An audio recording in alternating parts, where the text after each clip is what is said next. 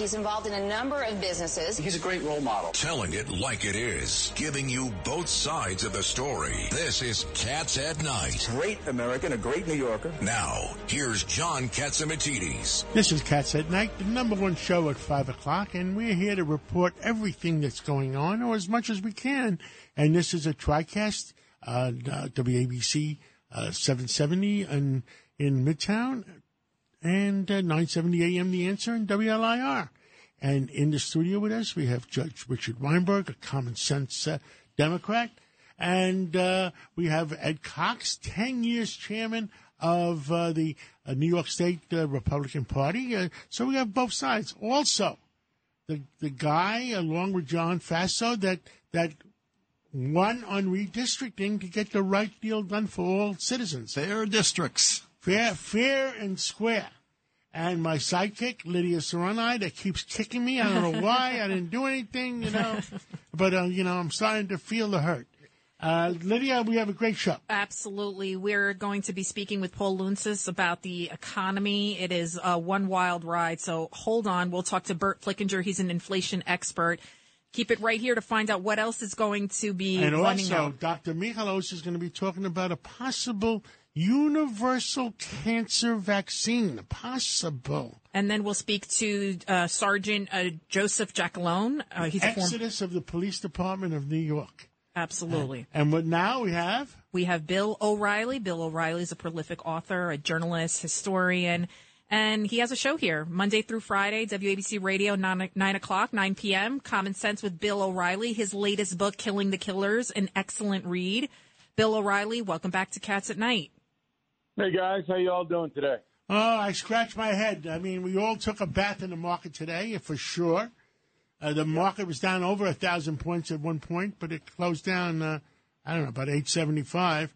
But uh, the big question in Washington, I had an argument with one of our reporters today, I won't tell you who, that uh, uh, uh, uh, the person reported that uh, uh, the Associated Press was reporting that Trump possible indictment. I said that's a lot of crap. I said the, the, the Department of Justice. What did the Department of Justice ever say? The Department of Justice investigated and found nothing cr- that he was criminally liable for. Now, who do we want to believe? The Department of Justice or Nancy Pelosi? Well, it's not going to be any indictment. Federal, you know, in New York, they're still trying anything they can to charge uh, Trump with a felony on business matters. I don't even think that's going to happen. Possible though, uh, because even if they lose in New York, it doesn't hurt Letitia James, the Attorney General. Whereby, if the Biden administration goes after Trump, that becomes a historical debacle. And already Biden is collapsing. I mean, if you look at David Axelrod over the weekend, he was the top guy in the Obama campaign. He basically said Democratic Party does not want Biden to run again. And that's strong stuff. And the Republican Party, uh, there's certain people in the Republican Party don't want uh, uh, Trump to run again. Yeah, it's about 50 50, I think, in the Republican Party.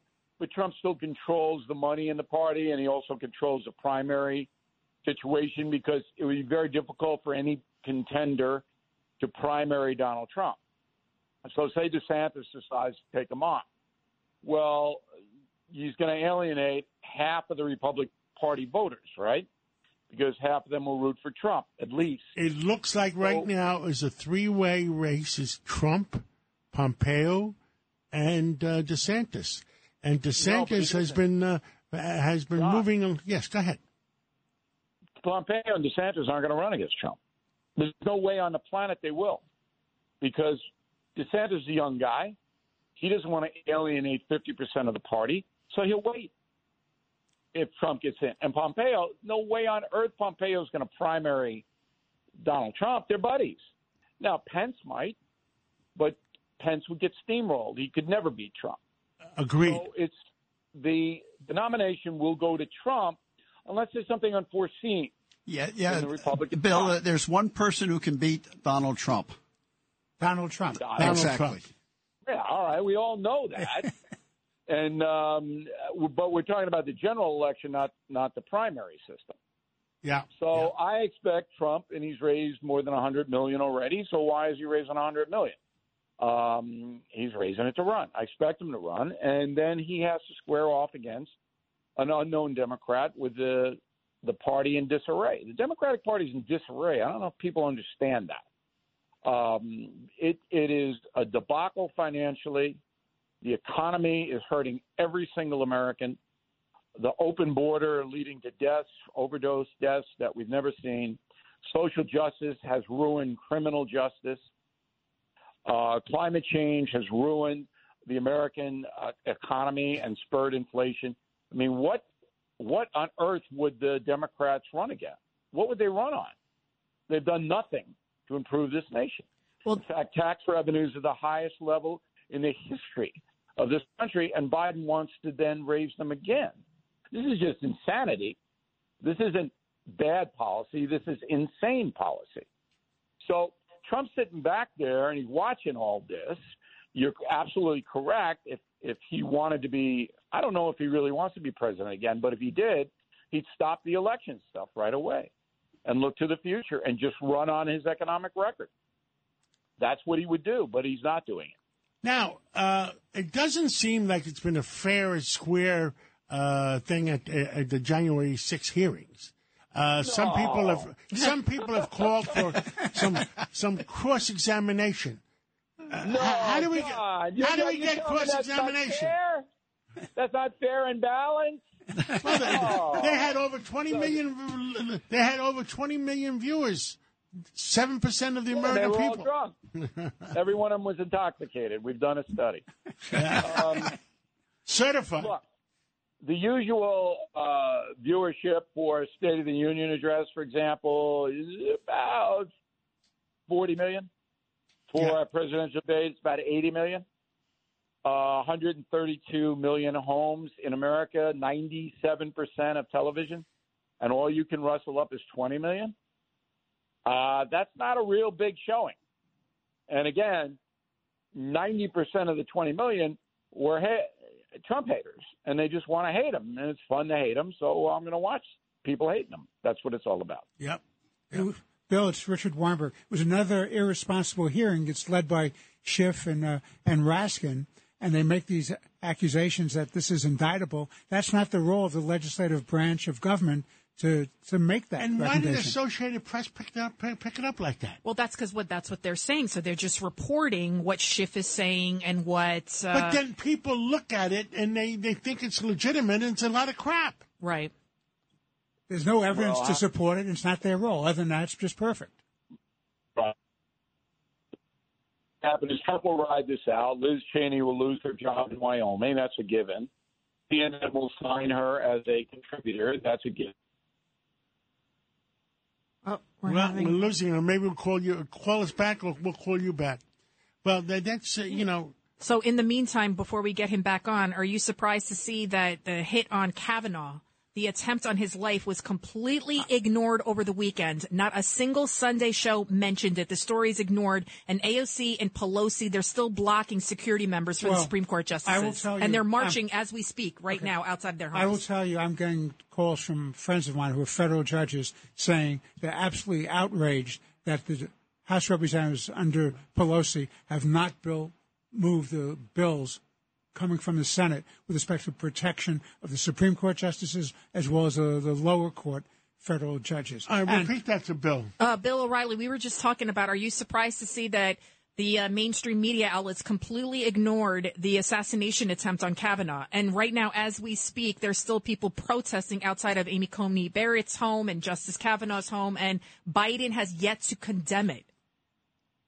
Yeah, Biden doesn't even know what's happening. I mean, you know, if you look at Biden's schedule today, he shows up at the White House about twelve thirty. He takes four day weekends. I don't know if anybody noticed, but I do his schedule on the No Spin News, which runs on uh, WABC at nine p.m. every day. Biden had nothing on his schedule today. He left Rehoboth about eleven fifteen. He waltzes in. He has lunch. He doesn't do anything. He doesn't know what's going on. But here's the thing: it's Pelosi that's stopping this. That's Um, correct.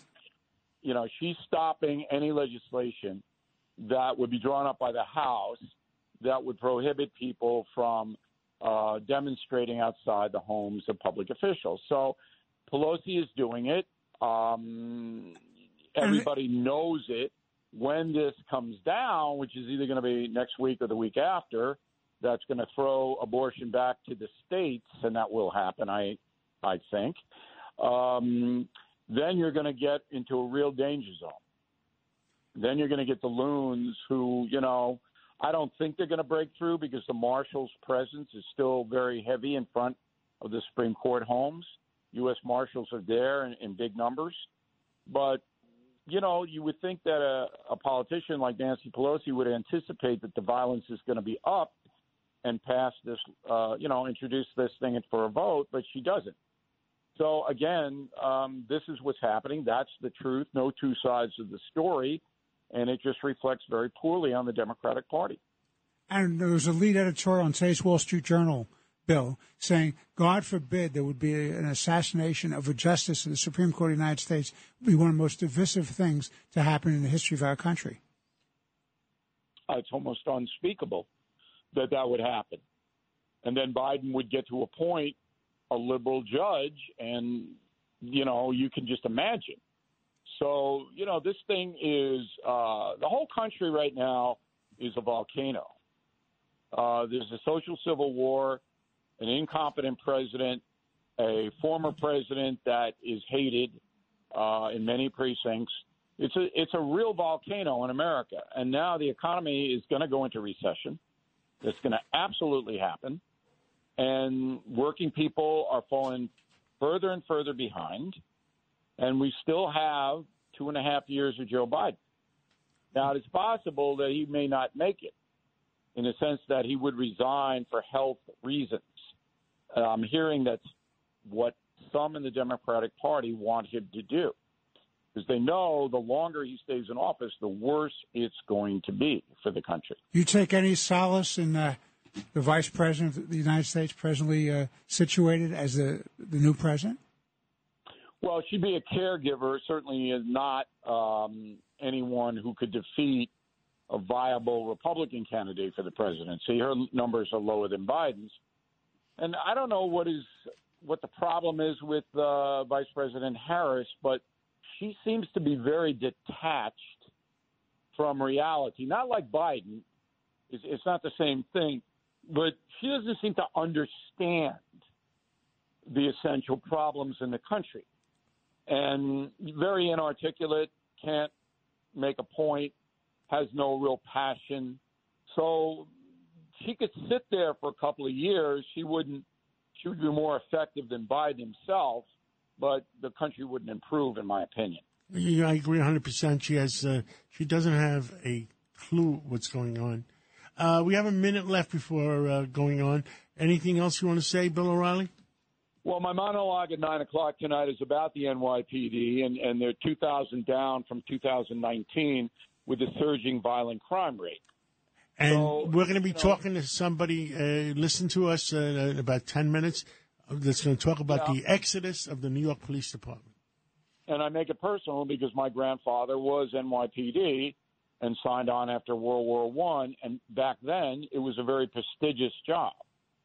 Today, cops are abused, and particularly in New York City, and that's why it's hard to recruit good people.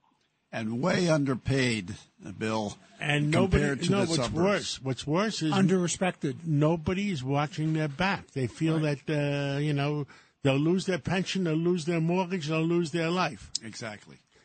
Bill O'Reilly, I'll- I'll be listening in between 9 o'clock and 10 o'clock on WABCRadio.com and 77 WABC on iPhones and 770 on your AM dial. Thank you so much. All right, John. Thanks for having Thank me Thank you. Bye.